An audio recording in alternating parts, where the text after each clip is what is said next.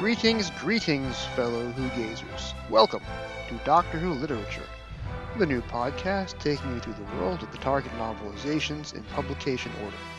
My name is Jason, and I'll be your host on this journey, this very long journey. For the moment, this podcast is just me, working away on my laptop in my kitchen, which is also my dining room, which is also my work from home office, and this, the 20th month of the COVID 19 pandemic, which is also now my recording studio. The Doctor Who novelizations were largely put out by Target Books from the early 1970s through the early 1990s.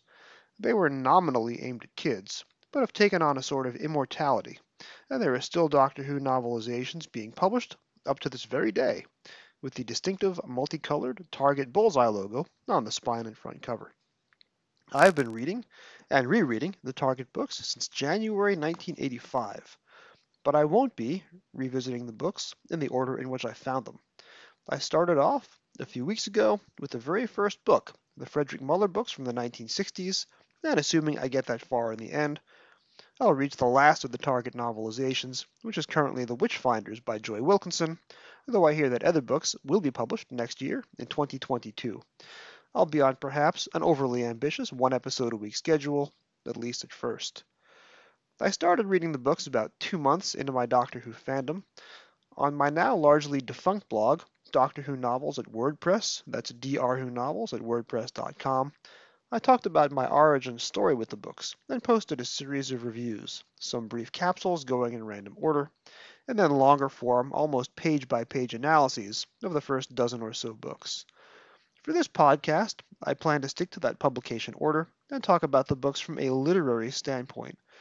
There will be some storytelling along the way, mostly in terms of my own individual experiences with the books and how my physical copies over the years have taken on the outward characteristics of my own fandom. My basic thesis the Target books have extraordinary literary merit, particularly those written by the titans of the series Terrance Dicks, Malcolm Hulke, and, as we'll be talking about today, David Whitaker. Of course, we'll also reach Terrance Dicks's sometimes maligned late 1970s output, when he was churning out six or eight different 100 page volumes a year. But I'll have some surprising opinions about those books too. And frankly, some of the books, particularly in the mid 1980s, are poorly written turkeys. But as Doctor Who fans, they're our poorly written turkeys. Certainly, I still have all my books, and they've followed me from my childhood bedroom on Long Island through two cross country moves to California and back to New York, and they still live in my bedroom today. So even the bad ones are worth talking about, and talk about them we shall. Let's get to it.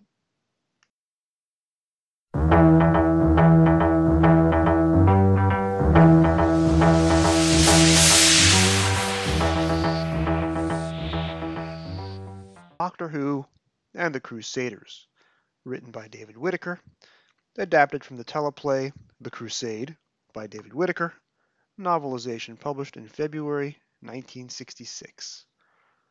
Within minutes of the TARDIS's arrival on 12th century Earth, says the back cover blurb, the Doctor and his companions are in serious trouble. They happen to intercept a Saracen attack on Richard the Lionheart, thereby enabling the English king to escape otherwise certain capture. But Barbara is kidnapped and carried off by the Saracens to the Sultan Saladin's court. Saladin spares her life, on condition she entertains his court by telling stories.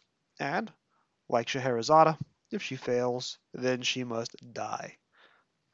Now, typically, I'll read out from the first paragraph of the book, but this time it feels more appropriate to read out a paragraph from the end of the prologue instead.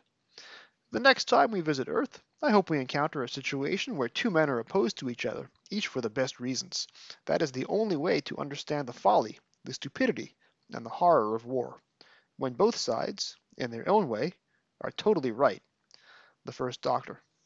This is one of those books which challenged me at age 12, which is when I would have first read it.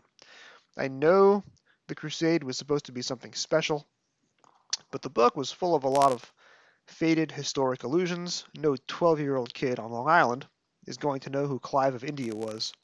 There's flowery language, but an utter lack of the sort of sci fi hijinks that drew me into Doctor Who in the first place. Not only that, Doctor Who and the Crusaders was long and dense.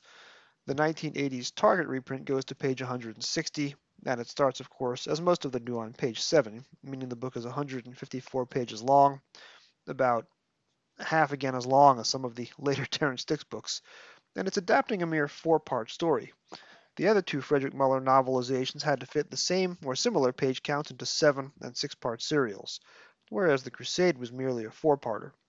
I tried to read one episode a night back then, having to guess where the cliffhangers would have been, and that was a challenging pace in this instance. One night, I didn't have time to read what I had allocated as the episode 2 material. I think I decided back then it was chapters 3 and 4. So I just skipped whatever I didn't finish and moved on ahead to read chapters 5 and 6 or episode 3 the next day. Yeah, I, I was a strange kid. What of it? Also, you're saying, what does he mean was a strange kid?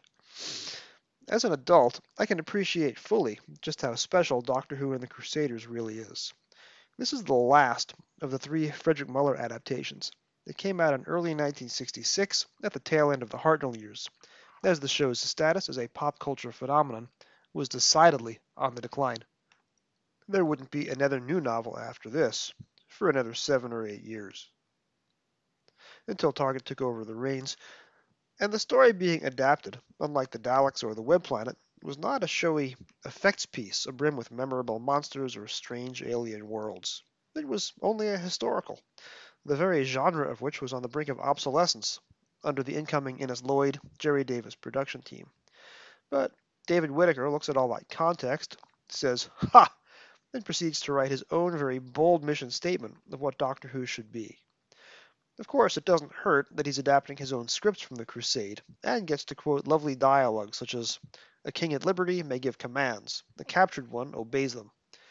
Now, when adapting Terry Nation's scripts from the Daleks, Whitaker went rogue and superimposed his own dialogue on top of Nation's story. For The Crusade, Whitaker is quoting himself, so he doesn't have to alter very much. The book opens, as I read from earlier, a remarkable prologue, with the TARDIS crew in flight, discussing why they haven't been able to interfere with Earth's history. They sort out the historical injustices of great men who die young, while decrying the discoverers of murder weapons who die in old age as millionaires. Of course, nowadays that would be billionaires, but that's beside the point. Whitaker gives a strong character brief for each crew member, except Vicky.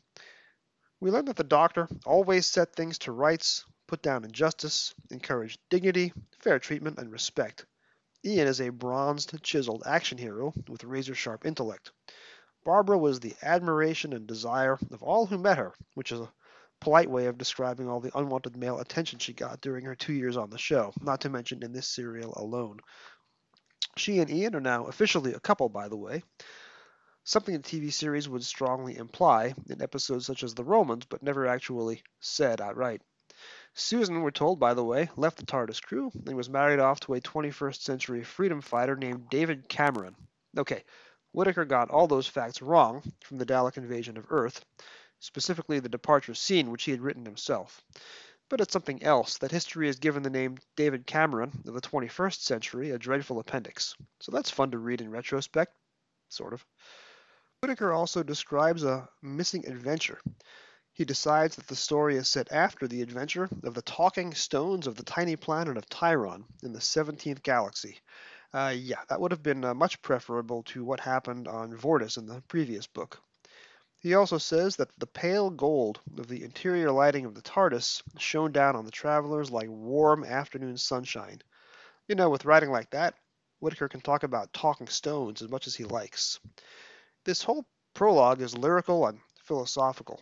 It was the first prologue in a novelization. There would be many more down the road, but few this fascinating and in-depth.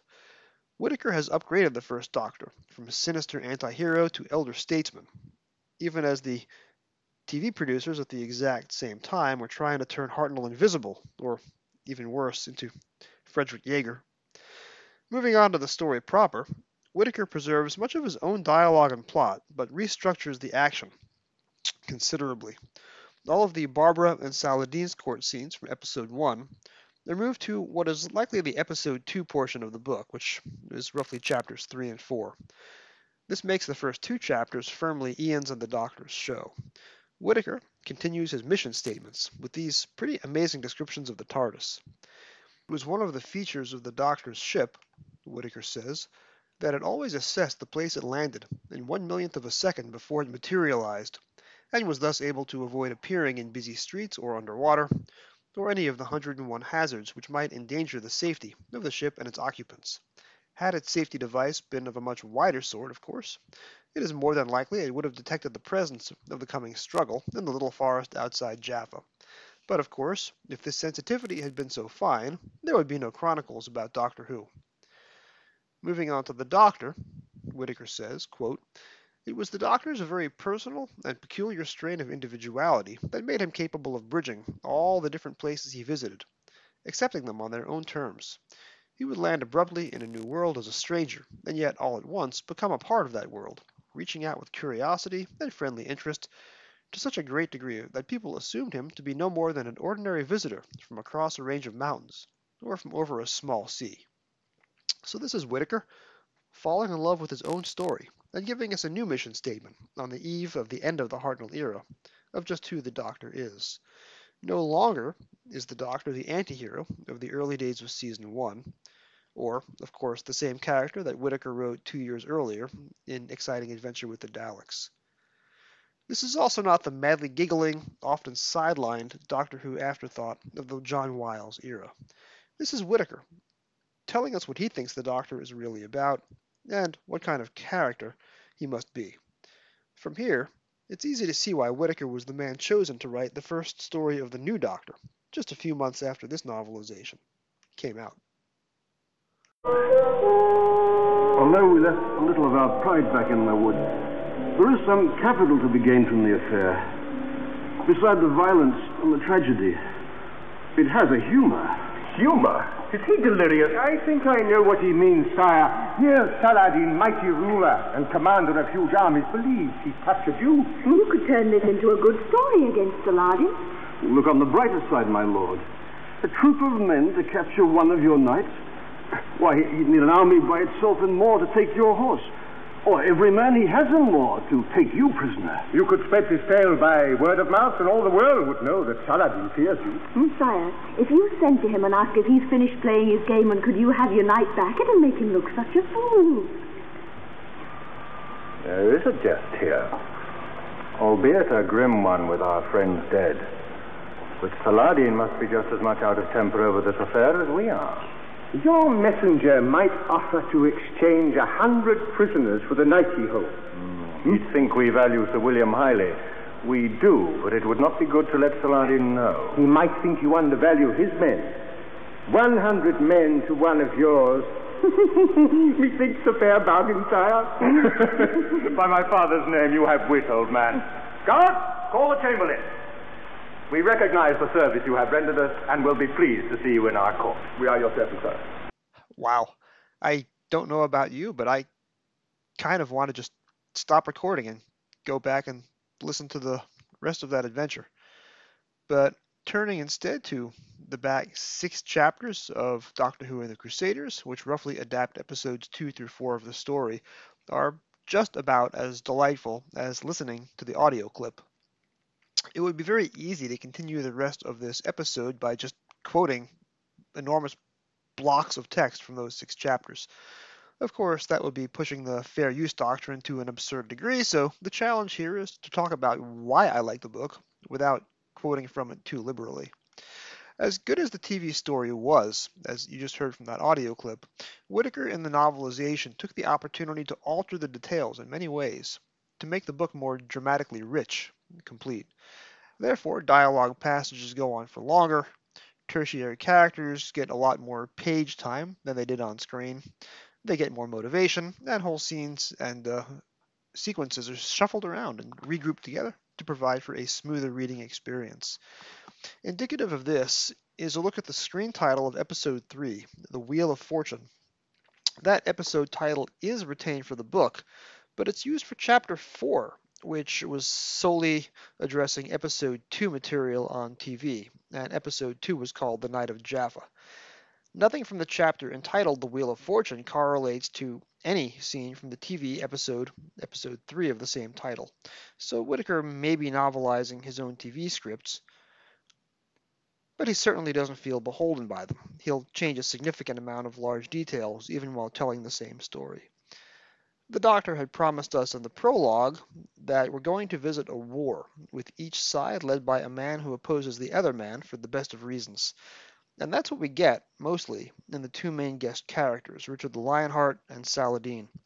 On TV, Saladin was nicely underplayed by Bernard Kay, but never shows any lasting concern after Barbara is abducted from the protection of his court, and disappears from the narrative after episode 3. Richard the Lionheart, while moody and mercurial, as played by Julian Glover, as you heard earlier, briefly turns against the Doctor in episode 3, but gets a wonderfully reflective and pious moment of redemption during his one televised scene in part 4, with some great dialogue telling the Doctor, We were unjust to you to serve the greater good. In the novelization, however, Whitaker took that apart and flipped each character's story arc. After Richard turns on the Doctor in the episode 3 material, there is no moment of redemption. The Doctor never sees him again in the book. The Doctor is never forgiven. However, Saladin does appear in the episode 4 material, this time actually getting to meet Ian.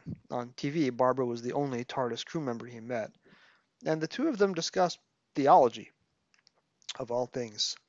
I give you these passes, he told Ian, because I admire your bravery and courage, Sir Ian. Secondly, the Lady Barbara had believed she was under my protection, and I would have that belief honored. Lastly, El Akir has presumed upon my situation in this war, and his value to me in it, and I would have that rectified. His main army of 4,000 men, it is true, is placed with the body of my fighting men in front of Jerusalem, but he has a personal guard and Leda of several hundred. One thing, and one thing alone, can bring success to your enterprise the will of Allah. He smiled at Ian Riley. But of course, you are a Christian, and my words mean nothing to you. On the contrary, Your Highness, if you will forgive my contradicting you, the names and the phrases differ, but the purpose is the same in all races of intellect and culture. And that goes on for quite a spell more. That conversation certainly would not have fit in a 25 minute TV episode, but we'll always have the book to rectify that omission. Whitaker also gets to do more with the two villainous parts. On TV, El was played by Walter Randall, who played a handful of secondary villains throughout the Hartnell era, but was more of an ensemble player than a principal guest star. In the book, however, Whitaker perfects El villainy. The character is thoroughly sadistic and vicious, and to the modern eye, it's a bit uncomfortable to read the sentiments that Whitaker puts in El head about the treatment of women. But the following window onto El soul is something I've never grown tired of reading. Whitaker says, it is always hard to understand a man without saving graces. All human beings have facets which make them admired, as much as those they may possess which may dismay or repel. Those who knew El Akir found nothing to recommend him, for they recognized in him a man saturated with guilt, so much so that his life could only continue by laying extra evils one above another, as if the man were tortured by the foul deeds he had committed, and had to hide them by inventing fresh crimes, and far worse ones at that, curtaining off yesterday's depredations with new villainies. And yes, that was the word depredations in a children's book. A more minor villain, Luigi Ferrigo, a Genoese merchant, who only appeared in episode 2 on TV and was given an open-ended fate, has a bigger role and a better defined arc in the novelization. He appears earlier in the story, and his misdeeds, helping El Akir kidnap Barbara from within Saladin's court, come with a far more definite price. Whitaker tells us. So, as each man instinctively chooses the path in life he thinks will take him quickest to whatever his desires may be, Ferrigo's way was shadowy and devious. Some said of him he'd rather earn one gold piece by guile than a fortune by straightforward dealing, while others were convinced he was so filled with the lust for riches he would rise to any height or sink to any depths to make a profit. One foundational rule of writing is to show don't tell, but in this case, I don't begrudge Whitaker his deciding to break the fourth wall and tell us exactly who a given character is. Not with writing like that. Haroun ed-Din, a Lebanese merchant whose life was ruined by El Akir before the TARDIS crew arrived in the Holy Land, also has an expanded part in the book, with his backstory given even more tragic twists. And with his heroism in helping to take down El Akir at the end of the book made even more elaborate. Whitaker's ability to add dialogue, details, and more twists and turns pays real fruit in the climax, where an unlimited budget is thrown at the Part 4 material, removing it from the confines of Riverside Studio 1. In the book, Ian gets to fight with El Akir. El Akir tortures Barbara, and a fire is set in El Akir's palace. Maybe one of those three things could have been realized on TV, but in the event, none of them were. On TV, the story ends as the travelers depart the Holy Land and immediately find themselves trapped in the Space Museum, a story that I enjoy but is probably less fondly remembered than the Crusade. The novelization is spared the need to lead into another story, lousy or otherwise. However, the novelization was also the last of its kind. This was the final Frederick Muller book, and until Target acquired the Doctor Who license, it would be another eight years before Doctor Who and the Crusaders led into anything. Next time, jump ahead with me to 1974, Doctor Who and the Auton invasion, and the arrival of one Terrance Dicks on the novelization scene. What about my copy of Doctor Who and the Crusaders? I do not have one of the original Frederick Muller's or one of the earlier Target reprints. What I have is the 1982 edition, and mine comes to that via the 1984 reprint. It has a sort of powder blue uh, cover, a spine and back cover, with the words Doctor Who and the Crusaders, David Whitaker in block print on the spine. And going in publication order, this is the first copy of a novelization that I have with a number. It's number 12. At some point in the 1980s, Target took all the existing novelizations and reissued them numerically. Doctor Who and the Abominable Snowman being number one, Crusaders coming early in the alphabet is number 12. That number scheme kind of went out the window because from that point on, books were not being published in alphabetical order. So at some point, uh, probably in the 60s or 70s, the numbers are assigned in the order in which a book is published. But the Crusaders at number 12, in publication order, it should have been number 3, is just done alphabetically. The front cover is part of the JNT era uh, mandate that uh, past doctors not feature on the cover. So while the earlier Target editions of the Crusade from the 1970s would have shown us William Hartnell, this one has the TARDIS, and then it has a Christian knight with his back to the camera fighting a Muslim warrior who has uh, a rather massive shield. Behind the warrior, there is a white city on a hill, and to the left of our crusader, there is a red tinged bloodbath going on up against the side of the TARDIS. There is a masked knight on a horse flying a banner, and there are more crusaders, and the implication is that there's a lot of death and destruction and mayhem going on in there. My copy of the book is interesting because it's probably one of the last, chronologically speaking, novelizations where I went in and started marking out the cliffhangers. I know that this story was released on VHS probably in 1999 or so, after episode 1, The Lion, was rediscovered. And thanks to the VHS release of the two surviving episodes and the linking narration by William Russell, and then the inclusion of the missing episodes 2 and 4 on audio CD, I was finally able to figure out where the cliffhangers were. So ahead of the prologue, I wrote The Lion, which is the episode 1 title in red ink. Although technically speaking, I should have put that over chapter 1 rather than over the prologue because the prologue is entirely original material and is not televised. From that point on, Whitaker has chapters 1 and 2 to denote episode 1, although chapter 2, called The Night of Jaffa, is actually the episode 2 title, which would have been chapters 3 and 4. Above chapter 3, A New Scheherazade, I wrote in very uh, clean, neat block text in red ink. I wrote The Night of Jaffa, which is episode 2. And as I mentioned earlier, chapter 4, called The Wheel of Fortune, refers to events that are not in episode 3, which is chapters 5 and 6, even though the chapters 5 and 6 material was called The Wheel of Fortune on TV. Chapter 5 is called The Doctor in Disgrace. That is the exit of King Richard the Lionheart from the novelization. Chapter 6 is pretty wonderfully titled The Triumph of El Akir. and the episode 3 material ends with the end of chapter 6. What's curious, and I have no recollection as to why I did this whatsoever, I did not write the episode 4 title over chapter 7, which is called The Will of Allah, and then chapter 8 is called Demons and Sorcerers. This refers to Chamberlain, who is probably the principal antagonist in the story, even more so than El-Akir. Chamberlain is nominally on the side of the good guys if you're going to fall back to the very dated and offensive suggestion that the, the Crusaders and the English were the good guys in this scenario.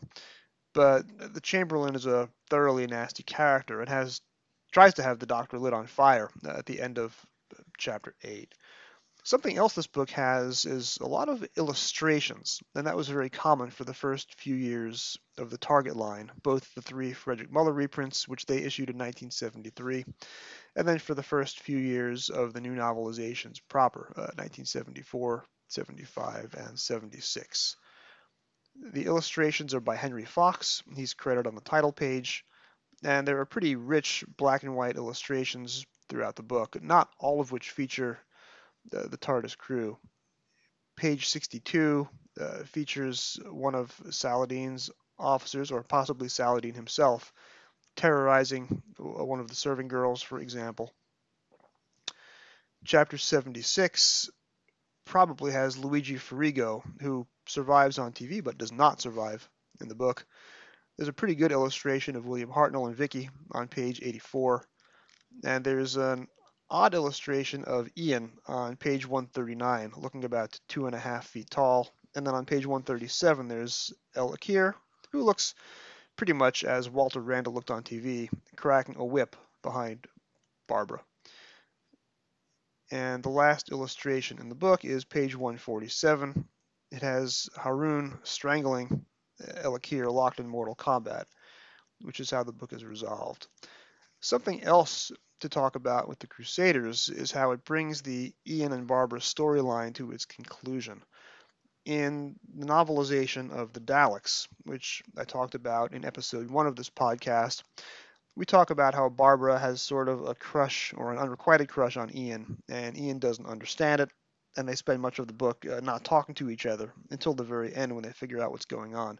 In the novelization, the two of them are clearly in love the whole time, and they have a full-on kiss at the end of the, the episode 4 material after Ian has rescued Barbara from El-Akir's clutches. Now, that's wonderful. It is not picked up on in the other novelizations. If memory serves me right, uh, when John Peel novelized their last televised story, uh, The Chase, in the late 1980s, he did not include an overtly romantic subtext for Ian and Barbara. In some of the 1990s and 2000s publications, like David A. McIntee The Eleventh Tiger, which was one of the last BBC books past Doctor Adventures before the TV series came back in 2005 and made the past Doctor Adventures kind of obsolete. Uh, they are explicitly acknowledged to have uh, gotten it on, so to speak, in the Romans, which most of us in fandom suspected already. And they become engaged in that book, if memory serves me right. It's been a couple of years.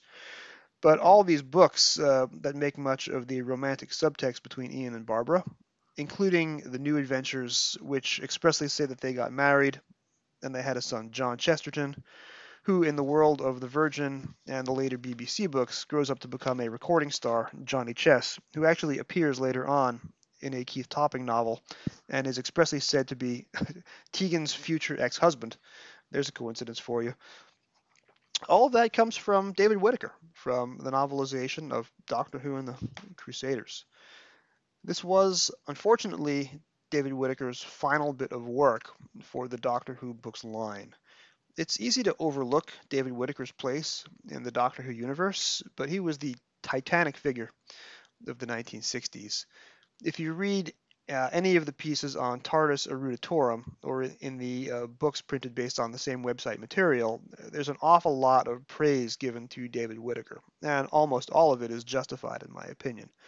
He was the show's first story editor for the entire first production block. That goes from Unearthly Child all the way to the end of Dalek Invasion of Earth. After leaving the post of story editor, he stuck around and contributed quality material. He gave us the scripts for The Crusade. He gave us the scripts for Power of the Daleks and Evil of the Daleks, which are widely hailed as classics.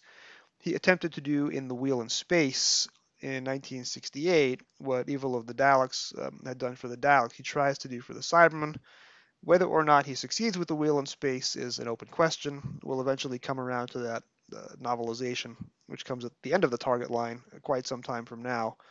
But it is Whitaker trying to make something of the Cybermen and tell a new type of story that we hadn't seen with them before. Whitaker also did a lot of work uh, behind the scenes without credit on the movie adaptations of the first two Terry Nation Dalek serials, the Peter Cushing movies, and he also did work on the Daleks comic, which has recently been reprinted and is enjoying a second or third life here deep into the 21st century. Whitaker died very young. He was only 51 years old, which is only a couple of years older than I am now, and that's sobering. Uh, the word has it that he was at work on a novelization of The Enemy of the World, which is used to be an overlooked story because it's the one story from televised season 5 without monsters in it but certainly based on the Ian Marter novelization and based on the surviving audio. And then, when the missing episodes were rediscovered in 2013 and the story was given a proper DVD release, Enemy of the World is an amazing story. And a lot of that has to do with the acting and the direction and the production values, uh, not so much maybe based on Whitaker's words, but it is a very strong script. Whitaker exited Doctor Who with a very little bit of Ambassadors of Death, which is one of my favorite stories. But what's great about Ambassadors of Death, unfortunately, has very little to do with David Whitaker, who left the writing process very early on in terms of the completion of the televised uh, scripted material.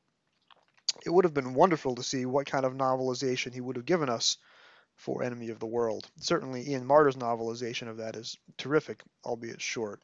But if Whitaker had been given 180 pages, like he was given with his two 1960s Frederick Muller books, we could have been looking at a at a stone cold classic.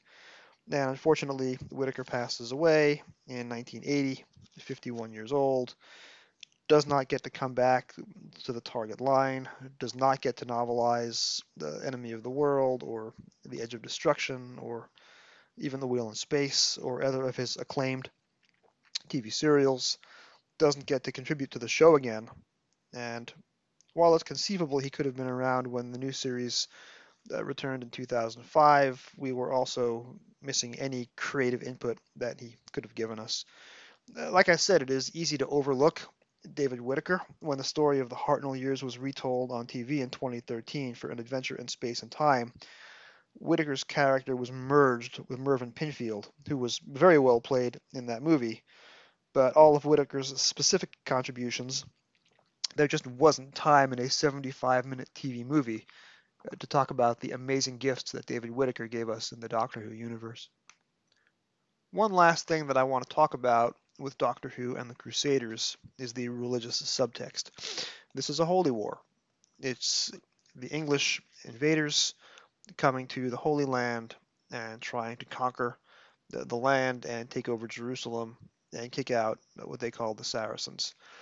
This is a simplistic view of history, and it sort of ignores the horrible atrocities committed by the Crusaders as they were uh, marching east across Europe to the Middle East, and it overlooks a lot of the atrocities that they committed against my own people who do not appear anywhere in uh, the TV story or in the novelization, Although I have my suspicions about the character Ben Dahir, who is a comedic figure who shows up for a few scenes in the TV story and also comedically in the book, but that's purely my own speculation. The story of uh, the Crusaders, which sort of gives nobility to the English as they try and conquer the Holy Land. Uh, again, this is a very 1960s whitewash version of history, and you certainly could rewrite this story from any other point of view and give us a very different look at uh, King Richard the Lionheart and his people.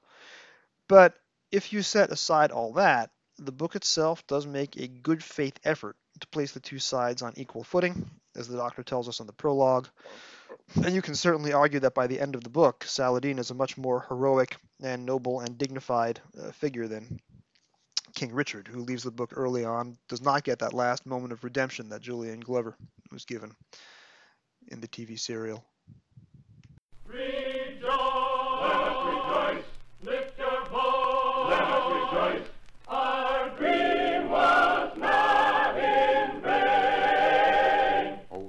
Sing a song of victory, Israel. Oh, sing it out forever, Israel. Oh, sing of all our glories of the past, and that we've won our promised Thank you for joining me on this episode of the Doctor Who Literature Podcast. I'm Jason, your host and editor and producer. This podcast is brought to you by Anchor and can also be found on Spotify and Google Podcasts. You can find me on Twitter at Doctor Who Novels, that's Dr. Who Novels, and you can also find me on select episodes of the Trap One podcast. I write about Doctor Who on Twitter using the hashtag Doctor Who Pilgrimage, that's Dr. Who Pilgrimage. Please drop me a line with your comments, questions, suggestions. Next time, we'll jump ahead to 1974 and Doctor Who and the Auton invasion. All audio clips used in this episode are fair use or believed to be out of copyright. Thank you for listening, and keep turning the pages.